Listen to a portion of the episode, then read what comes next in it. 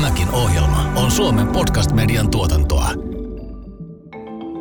Mä edelleen sanon, että aika moni ajattelee, että kun meillä on Facebook ja Google ja, ja Amazon ja niin edespäin, niin se peli on jo pelattu, mutta se tavallaan ei ole pelattu.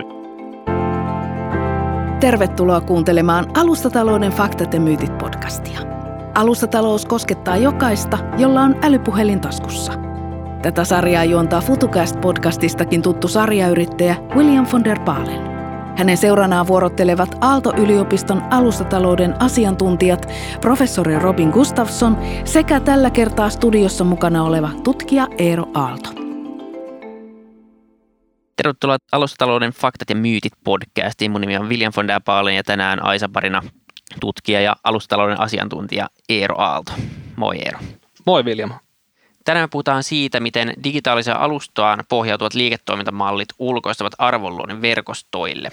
Missä on uudet, rohkeat ja villit ideat, jotka veisivät alustatalouden kehitystä eteenpäin? Tänään villejä ideoita meille esittelee Enento Groupin johtaja Heikki Koivula ja Lifeline Venturesin perustajaosakas Timo Ahopelto. Tervetuloa molemmille mukaan. Kiitos. Kiitos, kiitos lähdetään kevyesti liikkeelle, niin, niin tota, miksi ylipäätänsä tällä hetkellä teidän mielestä alustataloudessa puhutaan niin paljon? Mikä siinä on, on niin houkuttelevaa, että, että tota, ja mitä ne, mitä ne tuo markkinoille, että, että tota, tämä on nyt, tuntuu, että tämä on niin se juttu? No mä voin vaikka aloittaa tästä, että meillähän on edelleen menossa tämä internetin vallankumous. Ihmiset yleisesti saattaa luulla, että se on mennyt jo, mutta, mutta se on itse asiassa vasta alkamassa monella tavalla ja sitä kautta teknologia on ja teknologiapohjaiset liiketoimintamallit on tällä hetkellä niin skaalautuvia, että, että se kasvu voi olla jotain aivan ennen näkemätöntä. Ja, ja mun mielestä ainakaan koskaan ei ollut niin hyviä kasvun edellytyksiä internetyrityksille, jotka usein on alustatalouden yrityksiä samalla kuin, kuin tällä hetkellä on. Ja tämä tietysti kiinnostaa, kiinnostaa ja, ja varmaan näin suomalaisittain hommaa myöskin siinä, että, että tällaista alustatalouden yrityksestä voi ainakin periaatteessa syntyä ihan missä päin maailmaa tahansa tai mistä päin maailmaa tahansa. Et ehkä Euroopassakin saadaan se Facebook sitten aikaiseksi jossain kohtaa. Ehdottomasti ja samaa mieltä Timon kanssa, että ei olla vielä nähty edes aamun koittoa itse asiassa, että millä tavalla niin teknologialla ja internetillä pystytään ratkaisemaan sitten ihmiskunnan aika isojakin haasteita ja ongelmia ja arkisiakin semmoisia haasteita, joita ei ole vielä tähän mennessä tuota, ratkaistu. Että tässä on niin kuin valtava arvonluonnin mahdollisuus ja myöskin sitten niin kuin tavallisten ihmisten arjen helpottaminen edessä. Nimenomaan näin. Eli ollaan vasta alussa, niin, niin tämä jakso ideana oli, oli nimenomaan niin pyrkiä löytämään villiä uusia ideoita, niin hypätään suoraan siihen, että miten te näette nyt, että jos ollaan vasta alussa, niin mihin ollaan menossa ja mihin kaikkeen tämä saattaa vaikka tämän vuosikymmenen aikana vielä tämä trendi yltää? No siis kaikki, missä on kitkaa, niin tämän kaltaiset liiketoimintamallit tietysti poistaa sitä kitkaa. Ja tämä on nyt hirveän tämmöinen geneerinen yleinen vastaus, mutta mä itse asiassa olen itse sitä mieltä, että kaikista ne skaalautuvimmat ja kaikista kiinnostavimmat ja kaikista isoimmat ideat on loppujen lopuksi aika tylsiä. Eli, eli jos nyt puhutaan vaikka ää, tästä viimeaikaisesta isosta jutusta, mikä on Suomessa tietysti Volton hyvä esimerkki alustatalousfirmasta ja, ja ruoan kuljetus, kuljetus- ja ravintolatoiminnasta. Volt voisi periaatteessa kännykän napin painalluksella toimittaa mitä tahansa maailmassa tai saada aikaan tapahtumaan mitä tahansa maailmassa sen jälkeen, kun on tällainen niin kuin fyysinen toimintaverkosto sen kännykän napin painalluksen takana. Toinen, missä mä itse uskon, että tulee olemaan paljon, niin on, on, tämä niin sanottu fintech, eli siis rahoitusmarkkinoita eri tavalla käsittelevät ja mullistavat teknologiat. Mä luulen, että siinä ollaan vasta niin kuin raapastu ihan pintaa näillä niin kuin Klarnan tyyppisillä maksujärjestelmillä ja erinäköisillä vertaislainapalveluilla ja muilla. Et se on semmoinen alue, mistä mä itse uskon, että tulee kyllä todella paljon kehitystä vielä lähiaikoina.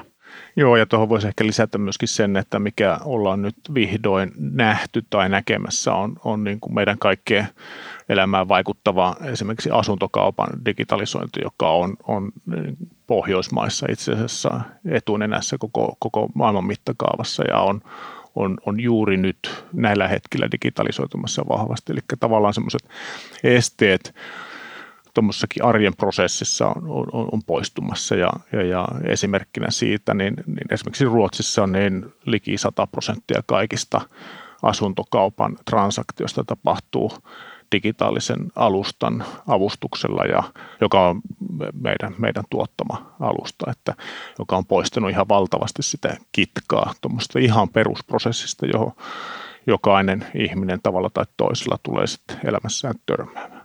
Joo, just näin. Että toi niin kuin arkipäiväistyy ja yksi semmoinen iso alue on tämä erinäköiset jakopalvelut.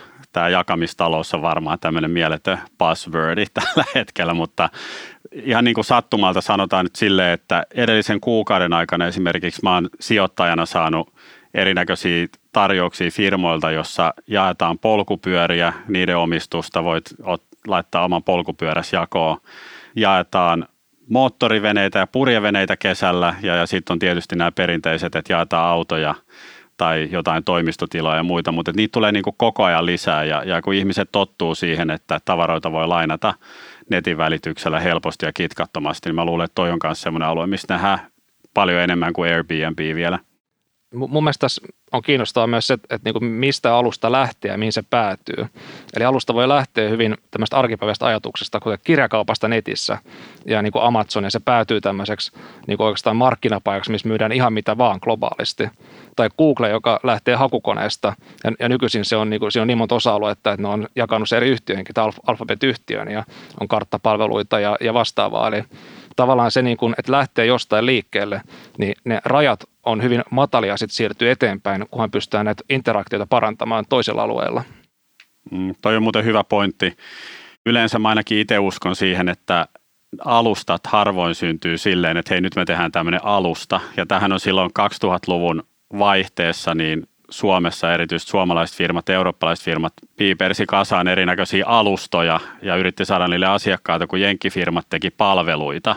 Ja jos katsoo niin kuin Google ja Facebook ja Amazon ja mobiilipuolella oli hirveä määrä vastaavia esimerkkejä, niin jenkit lähti aina tekemään jotain loppukäyttäjäpalvelua, oli se B2B tai B2C-palvelu.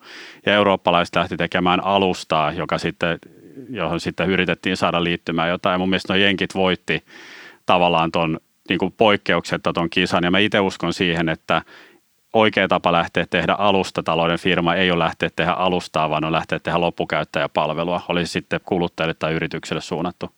Ja se on just kun se kasvun logiikka on siellä käyttäjämäärissä Joo. ja, ja siellä niin, kuin niin sanottu demand economics of scale, eli tavallaan pystytään niiden kautta kasvamaan ja, ja jenkithän osaa sen kasvun logiikan tosi hyvin. Joo.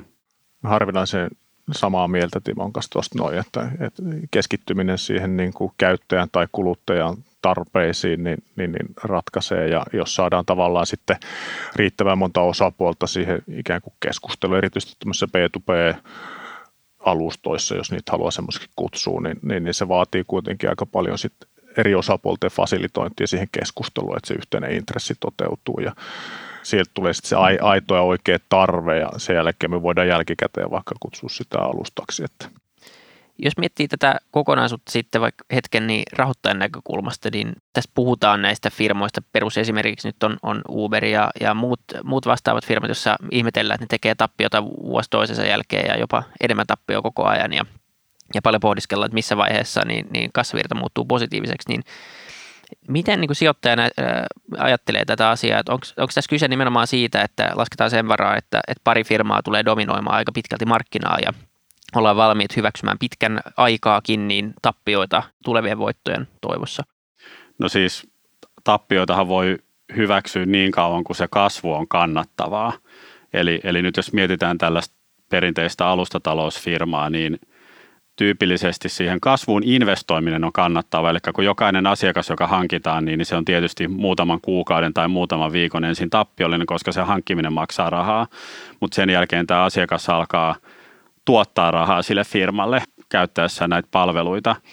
Ja hyvin useasti puhutaan siitä, että on joku asiakashankintakulu, joka on vaikka tyypillisesti jotain – 5 ja 20 euron väliltä niin kuin oikeassa elämässä.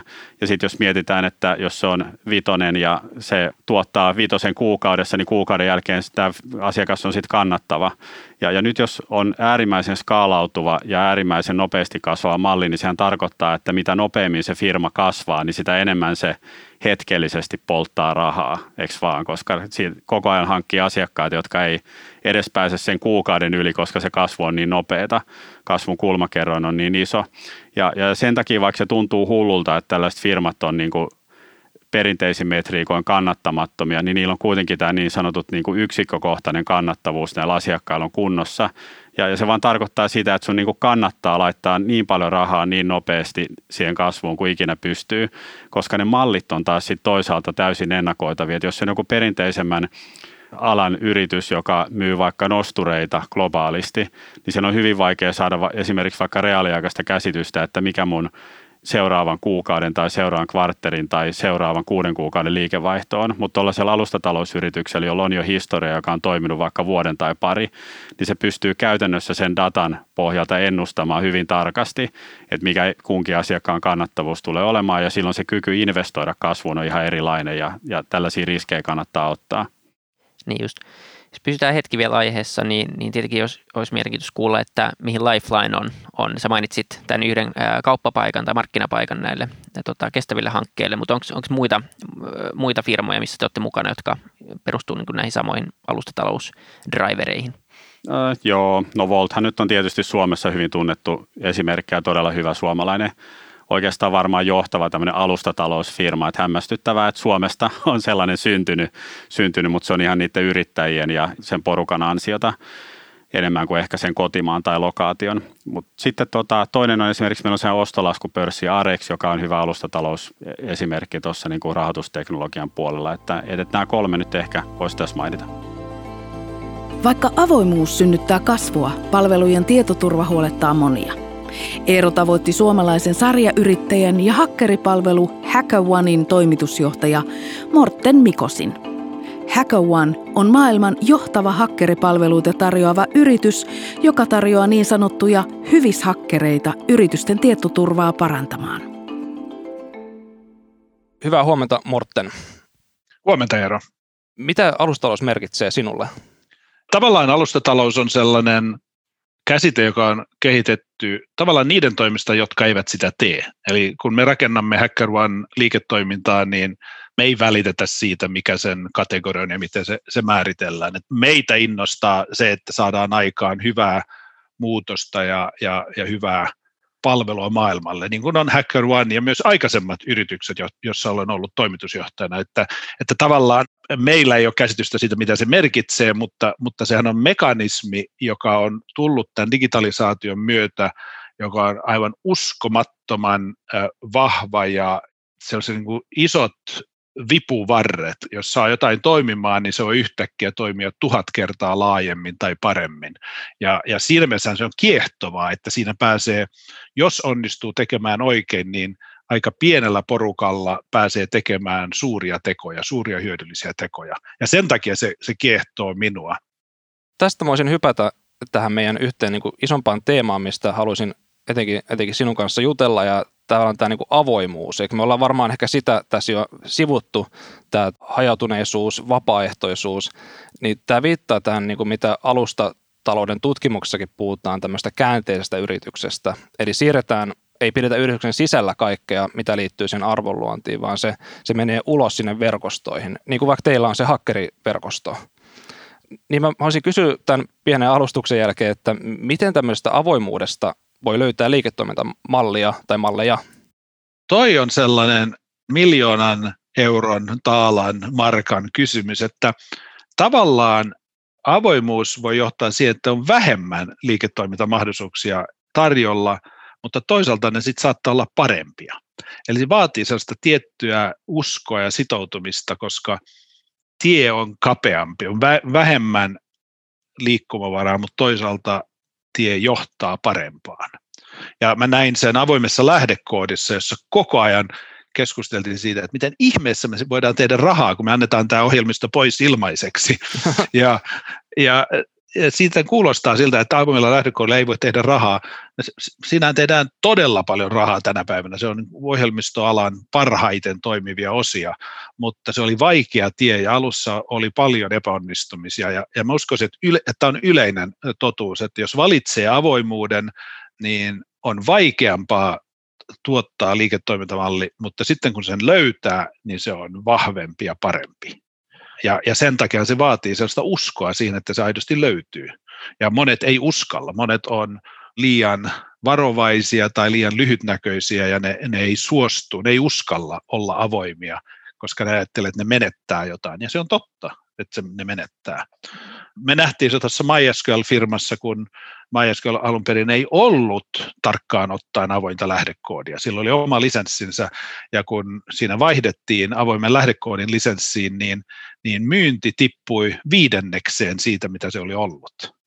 Wow. Het, niin kuin yön yli.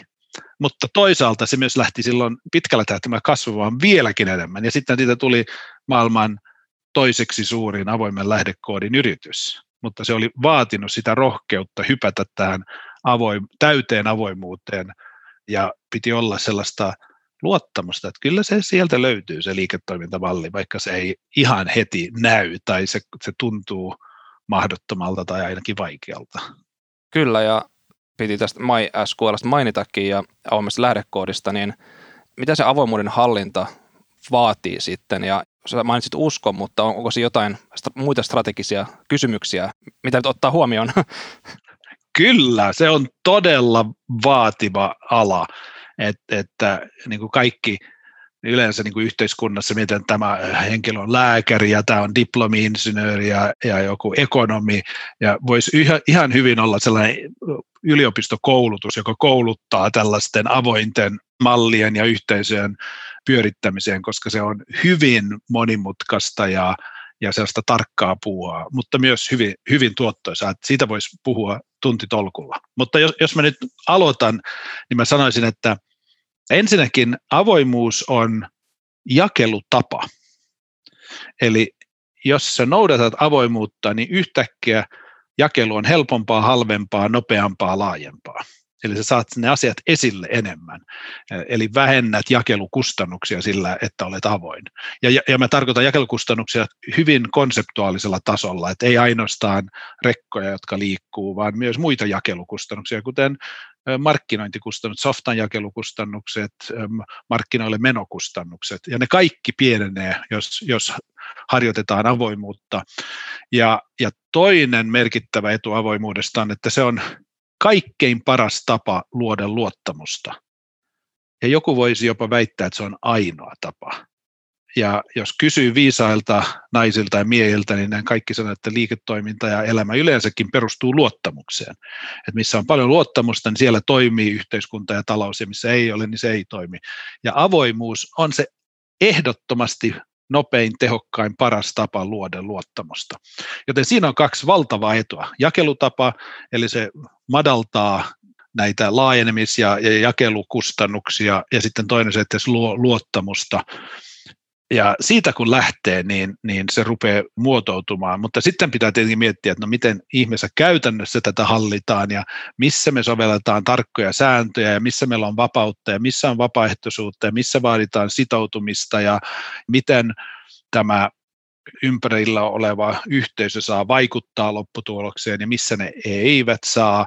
Et siinä on monta sellaista asia, mitä pitää tarkkaan miettiä, jotta se toimisi. Mutta sitä on myös todistettavasti tehty maailmassa, että kyllä fiksut, ahkerat ihmiset oppii rakentamaan yhteisöllisiä ja alustatalousyrityksiä, jos ne aidosti haluaa ja uskoo siihen. Ja, et, ja että ne ihan vilpittömästi uskoo avoimuuteen. Että se ei ole sellainen, sellainen että okei, käytetään nyt sanaa avoimuus, koska se, se on kiva sana, vaan että aidosti ollaan sen takana.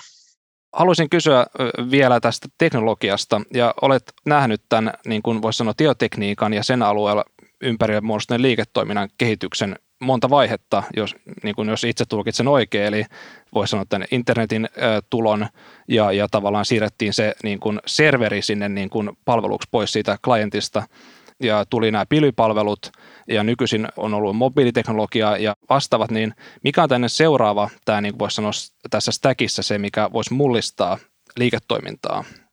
Toi on mielenkiintoinen kysymys. Mä ehkä aloittaisin sanomalla, että teknologia oli viimeiset 30 vuotta aika sellaista yhden stackin varaan rakentuva, että voidaan sanoa, että oli prosessorit ja serverit ja softa ja näin, mutta nyt se on lähtenyt niin kuin viuhkana laajentumaan niin, että varmaan on tässä vaiheessa tulee olemaan useita eri osa-alueita, joissa on aivan valtavia mullistuksia. Mä uskon esimerkiksi, että käyttöliittymien ja internetin käytön suhteen tulee tapahtumaan mullistus. Me nyt käytetään näitä videokonferenssipalveluita, koska, koska covidin takia on pakko ja me ollaan sitä mieltä, että ne on niin edistyksellisiä. Mutta tavallaan ne on yhtä alkeellisia kuin oli ensimmäiset webbiselaimet niin kuin suhteessa. Ei voi ihminen varmaan edes ajatella, että mitä kaikkea, miten, millä kaikilla tavalla sitä voisi parantaa ja nopeuttaa ja tehostaa, niin mä uskon, että se on ala, jossa tulee tapahtumaan hyvin merkittävää muutosta. Mä myös uskon siihen laajaan alueeseen, jonka nimi on tekoäly.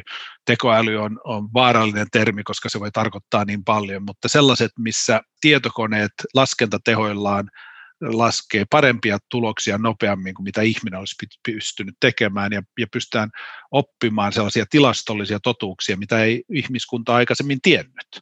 Mutta nyt se on mahdollista, että, siellä niin kuin se on hyvin laaja ja sieltä löytyy joka sektorilta mahdollisuuksia.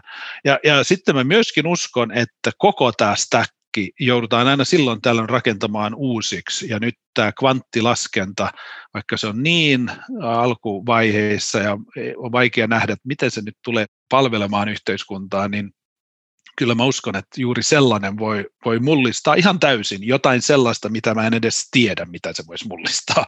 Että mulla on sellainen niin kuin sellainen tuntuma, että siinä tuodaan sellaista kokonaan uutta dimensiota laskentaan ja tietokoneisiin, joilla, ja varmaan se niin kuin tullaan oppimaan, mihin sitä voi aidosti käyttää ja missä se tuottaa sellaista eksponentiaalista etua. Joten siinä nyt oli kolme, mutta onhan niitä muitakin ja, ja, ja aina pitäisi muistaa se, mitä tämä Will Gibson sanoi, että tulevaisuus on jo täällä, se ei ole vaan mennyt kaikille jakeluun Eli jos miettii, että mitä tapahtuu seuraavan kymmenen vuoden aikana, niin kyllä jossain päin maailmaa se teknologia on jo olemassa. Että sitä ei ole vaan laitettu kaikkien ihmisten käyttöön.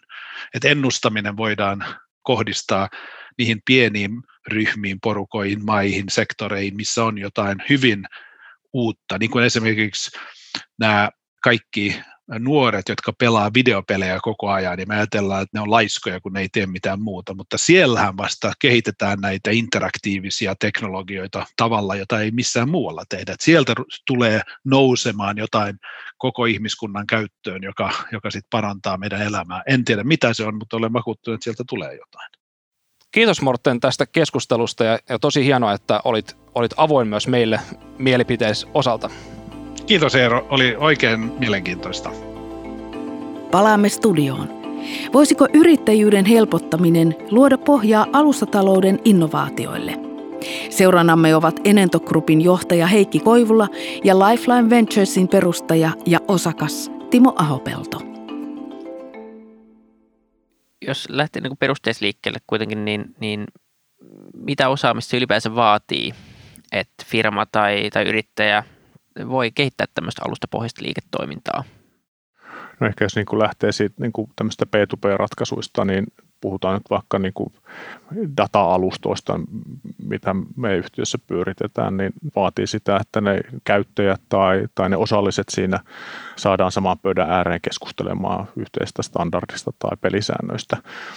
Ja itse asiassa siitä tarpeesta, mitä, mitä kaikilla on, että on se vaikka kaikilla on semmoinen – tarve, että haluaa vähentää riskiä omassa liiketoiminnassaan, niin se on jaettu, kaikki, kaikki ymmärtää, että se on niin kuin kaikilla on sama niin kuin ongelma ja haaste, ja sit sitä lähdetään niin kuin ratkaisemaan, ja, ja tehokkain tapa sitten niin kuin organisoida se asia on itse asiassa sopia, että yksi palveluntarjoaja hoitaa kaikki tekemiset siinä tiedon keräämiseen ja palvelun tuottamiseen. Ja tästä ehkä semmoinen esimerkki, käytännön esimerkki, mitä, mitä tällä hetkellä me tehdään yhtiössä on se, että me nähdään, että vastuullisuus päätöksenteon kriteerinä tulee pakolliseksi ja se tulee ikään kuin arkipäivästyyn niin, että kaikissa yrityksiin liittyvissä päätöksissä, on ne luottopäätöksiä, hankintapäätöksiä tai mitä tahansa päätöksiä, niin vastuullisen yrityksen vastuullisuus on yksi keskeinen päätöksenteon kriteeri.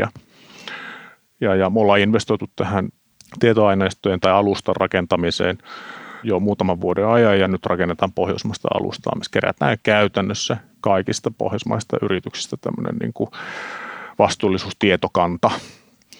Ja tämä edellyttää tietenkin se, että tämmöisen niin kuin tietokannan pystyy, pystyy tuhansista eri tietolähteistä rakentamaan, niin, niin, aika paljon keskustelua sitten niiden tiedon käyttäjien, mutta myöskin niiden, kellä se tieto tällä hetkellä on, niin keskusteluun. Mutta että lopputulos on se, että että, että sitten muodostuu ikään kuin tämmöinen alusta, jossa, jossa sitten meidän 6,5 miljoonaa käyttäjää pohjoismaisesti niin pystyy tekemään läpivalasun mihin tahansa liiketoimintaprosessiin sitten yrityksen vastuullisuudesta. Okei. Mä en ole kuullutkaan, te ette ole vielä varmaan niin julkisesti, tai sitten multa on mennyt ohi, mutta toihan on oikeasti niin kuin aika merkittäväkin asia, jos miettii, että aletaan menemään tästä vastuullisuuspuheesta ja siitä, että firmat kertoo, että ne on vastuullisia siihen, että joku ulkopuolinen taho oikeasti tavallaan kerää tietoa ja, ja mittaa sitä ja arvioi sitä. Mä itse uskon siihen, että alustatalousyritykset, joku, joku aina perustaa firmat, siis jollain kaikilla firmoilla on jotkut perustajat, ja seuraavan niin kymmenen vuoden aikana tulee rakentumaan todella paljon uusia johtavia alustatalousfirmoja maailmaa.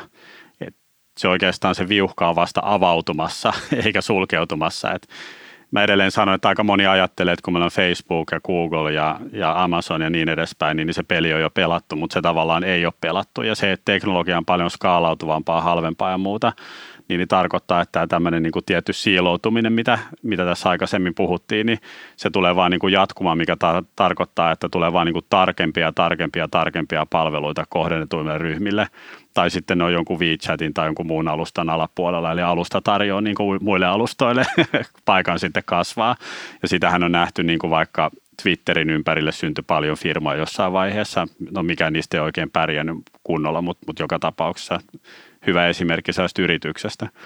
Ja nyt jos miettii, että miten me saataisiin vaikka Suomeen niitä alustatalousfirmoja, niin se kaikki on vaan kiinni siitä, että meidän pitäisi kasvattaa yrittäjäkompetenssia tässä maassa lisää.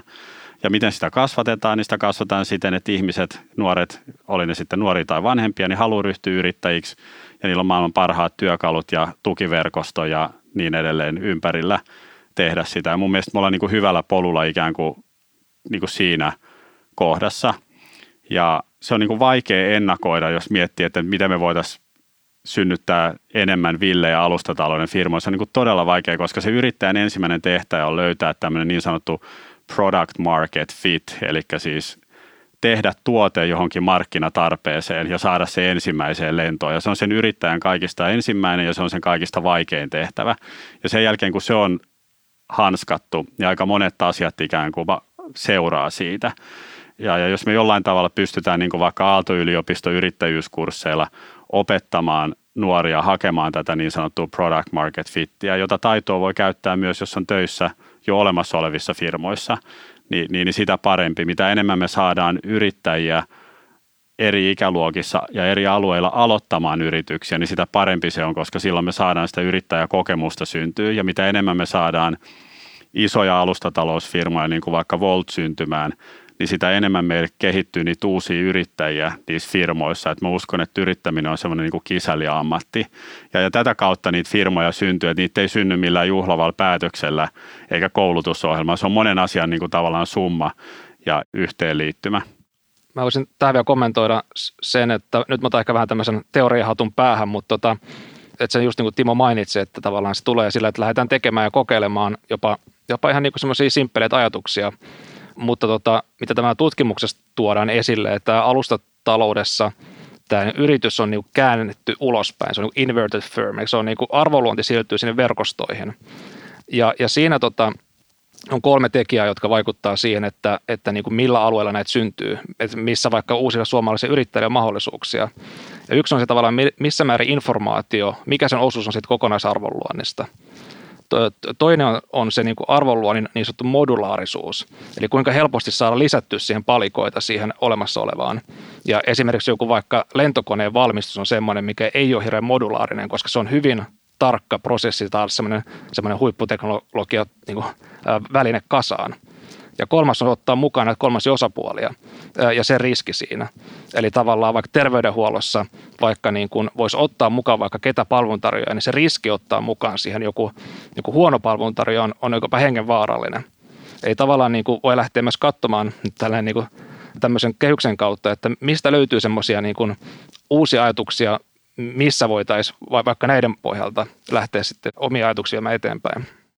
Miten sitten vielä, sä Timo jo mainitsit vähän, että mitä, mitä Suomessa voitaisiin tehdä, jotta meillä olisi mahdollisuus olla tässä kilpailussa mukana, mutta miten te Heikki ja Eero näette tämän, että mitä, mitkä on nyt semmoiset asiat, mitä, mitä täällä pitäisi saada aikaiseksi, jotta, jotta nämä uudet mahdollisuudet ei mene ohi ja että tulisi uusia, uusia Voltin tapaisia menestystarinoita ää, lisää jatkossakin. No pitemmällä aikavälillä tietenkin se, että niin kuin edelleenkin panostetaan koulutukseen ja tämän niin kuin kansakunnan osaamispääoman kehittämiseen, mutta myöskin se, että, että, tota, että tuodaan, vähän puhut, puhuttiin ennen podia tästä niin kuin myötätunnosta, että, että, että valtiovallan päättäjillä olisi ikään kuin myötätuntoa sitten myöskin niin kuin yrittäjiä ja eikä pelkästään ehkä myötätuntoa, mutta myöskin niin kuin käytännön tekemisiä siihen, että miten sitten aikaisen vaiheen yrityksiä tuetaan tai, tai, tai ymmärretään ylipäätänsä. Että kai tässä on nyt tapahtunut viimeisen 10 vuoden, 15 vuoden aikana jo iso muutos, mutta, mutta että, että ehkä, ehkä se keskeisin asia pitkällä aikavälillä on, on, on se, että pidetään hyvää huolta meidän koulutuksesta osaamisesta. Mä voisin ehkä kaksi asiaa tulee mieleen niin kuin tästä, että saadaan näitä rohkeita villejä ideoita niin kuin, niin kuin tavallaan liikkeelle ja ihmiset, ihmiset huomaa, että pystyy tarttumaan niihin. Niin yksi on tämä, niin kuin tavallaan tämä ymp- sääntelyympäristö. Että meidän pitää olla semmoinen, semmoinen tota lainsäädäntö, joka ei estä näitä verkostovaikutusten muodostumista. Eli, eli niin kuin tavallaan annetaan sen kasvun tapahtua – ja, ja et, et niin kuin nämä alustafirmat, nämä isot, niin ne on herättänyt paljon huomiota niin kuin säänt, re, regulaattorin puolella. Ihan syystäkin, että ne on kasvanut niin laajoiksi, etenkin Yhdysvalloissa. Mutta tavallaan siinä se suurin arvon lähde on ne verkostot, verkostovaikutukset. Ja, ja niitä niin kuin ei saa hillitä niin kuin sääntelyllä ainakaan niin kuin kohtuuttomasti. Ja toinen asia, mitä, mitä tarvitaan tai mitä, mitä on jo tekeillä, on tavallaan katsoa sitä teknologiastäkkiä ja siinä tämä niin perusteknologian kehitystä. Niin kuin esimerkiksi tämä kvantti, kvanttitietokonepuoli on, on sellainen, mitä Suomessa on jo vahvasti kehitteillä. Ja se voi mullistaa sen koko niin kuin sen stackin tietyn, tietyn osan, joka mahdollistaa ihan uutta liiketoimintaa niillä toisilla osa-alueilla. E, eli tavallaan niin kuin katsoa sitä, että missä sitä niin kuin perusteknologian kehitys tapahtuu ja miten se, miten se niin kuin vaikuttaa näihin niin kuin muiden kerrosten toimintaan, vaikka palvelukerrokseen. Mites jos te nyt itse lähtisitte yrittäjäksi ekaa kertaa tai vaikka firman sisältä, sä mainitsit jo teidän tämän hankkeen liittyen näihin vastuullisuusdataan ja muuhun vastaavaan, niin, niin minne te lähtisitte rakentaa tavallaan uutta ja, ja minkälainen se ratkaisu voisi olla?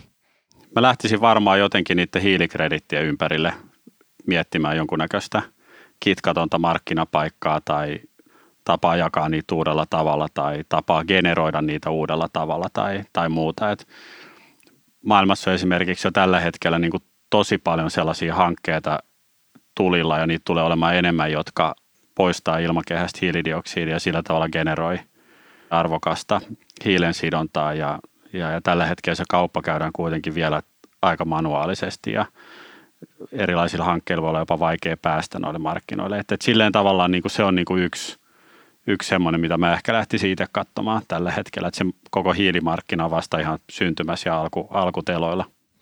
Me palaan vielä tuohon tavallaan niin kuin vastuullisuuteen, että, että me nähdään kuitenkin se, että, että tota, isossa mittakaavassa niin, niin maailman pääomavirrat on jo niin kuin siirtynyt siihen suuntaan, että on niin kuin vaikea esimerkiksi niin kuin löytää investoijia toimialoille, jossa, jossa tehdään tupakkaa tai tai hiilidioksidipäästöt on niin kuin isot. Että tämä niin kuin maailman pääomavirrat on jo kääntynyt vastuulliseen, vastuullisempaan suuntaan tai ainakin ne hakeutuu siihen suuntaan ja se tulee vaikuttaa meidän niin kuin kaikkien arjen elämään myöskin niin, että ihan aidosti oikeasti niin tota, voimme kuluttajina tehdä vastuullisempia päätöksiä tulevaisuudessa, koska semmoisia arviointipalveluita tulee, applikaatioita tulee tulevaisuudessa. Me tehdään tietenkin oma osa siinä. Mua tavallaan kiinnostaa nyt, puhutaan vähän alustamaisuudesta, niin kaksi oikeastaan teemaa. Yksi on tämmöinen, miten voidaan kehittää johtamista paremmin. Ja me tiedetään esimerkiksi niin kuin tämmöinen tunnejohtaminen tai, tai niin kuin tämmöinen kognitiivinen prosessointi, ne on hyvin, hyvin haastavia kokonaisuuksia. Ne vaikuttaa työilmapiiriin, vaikuttaa ihmisen suorituskykyyn ja loppujen tuottavuuteen. Ja tavallaan niin kuin miten pystytään entistä paremmin tuoda sellaisia työkaluja, jolla niin kuin ihmiset pystyy tehdä töitä mahdollisimman hyvin ja niin semmoisten perinteisten mittausjärjestelmien sijasta mahdollistetaan sen yksilön se niin kuin paras mahdollinen se niin kognitiivinen suorituskyky siinä, vaikka, vaikka niin organisaation sisällä. Ja tämmöisiä on vähän kehitteillä jo, ja, ja tämä on niin kuin mun mielestä kiinnostava alue, missä ne alustamaiset ratkaisut voi myös olla, olla niin roolissa. Ja toinen osa, mitä mä oon miettinyt ja vähän seurannut, on tämmöinen, niin kuin, mikä tulee näihin niin kuin vaikka ääniohjaus tai tämmöisiin älykkäisiin laitteiden ja ihmisten väliseen kommunikaatioon, niin kuin nämä niin kuin Applen Sirit ja Amazonin, Amazonin ja Googlen vastaavat tämmöiset niin kuin automatisoidummat ja helpommat tavat niin kuin olla yhteydessä tietokoneen ja ihmisen välillä. Ja mä uskon, että tässä niin kuin, sensoriteknologia on halpaa, tämä, tämä niin kuin, teknologia on valmis, valmiina siellä. Että millaisia niin kuin ratkaisuja tulee tulevaisuudessa tähän sen sijaan, että näpytellään tai tehdään jotain, niin mitkä on ne niin kuin tavat tavallaan niin kuin olla interaktiossa laitteisiin ja niin kuin laitteet, laitteet ja ihminen ja laite. Mä pakotin teidät kertoa, niin mäkin voin kertoa pari esimerkkiä. Ehkä oma lähtökulma tai näkökulma on ollut se, että nyt on hirveä tarve koko ajan miettiä niin last milea ja vaikka logistiikkaketjujen optimoimista. Ja, ja niin kuin syystäkin tietenkin tavaraa liikkuu tosi paljon, mutta, mutta jos miettisi, miten päästään koko logistiikkaketjusta kokonaan eroon, niin se, että saisi niin paikallista tuottavuutta ja ihmisille mahdollisuus tuottaa omia asioita mahdollisimman helpolla tulevaisuudessa, esimerkiksi ruoan suhteen. Tai sitten toinen on niin vaatteet. Onhan se nyt järjetöntä, että niin kuin farkut, niin, niin niihin menee niin tuhansia tuhansia litroja vettä ja niiden komponentit tehdään seitsemäs eri maassa ja sitten myydään kuitenkin vielä jossain niin lippulaiva jutussa Manskulla. Sen sijaan, että, että olisi, vaikka, niin kuin, olisi vaikka yksi paikka, missä saat ostaa materiaalit ja sitten olisi joku tämmöinen 3D-printerimainen ratkaisu. Voisi kuvitella, että tämmöistä on niin tulossa, koska se on jotenkin jär, järjetöntä, että me vaan tehostetaan kaikkea olemassa olevaa, kun se on alun perinkin jotenkin vähän mietitty pieleen. Ehkä tämmöisiä ajatuksia. Mutta näin, kiitoksia. No niin, kiitos paljon. Kiitos. kiitos. Kuuntelit Alustatalouden faktat ja myytit podcastia. Tämä oli ensimmäisen kauden kahdeksas jakso. Seuraava jakso on erikoisjakso, jossa jutellaan alustatalouden tulevista mullistuksista. Jos pidit tästä ohjelmasta, muista seurata podcastia Spotifyssa tai tilaa ja arvostele ohjelma Apple Podcastissa, niin muutkin löytävät ohjelman pariin.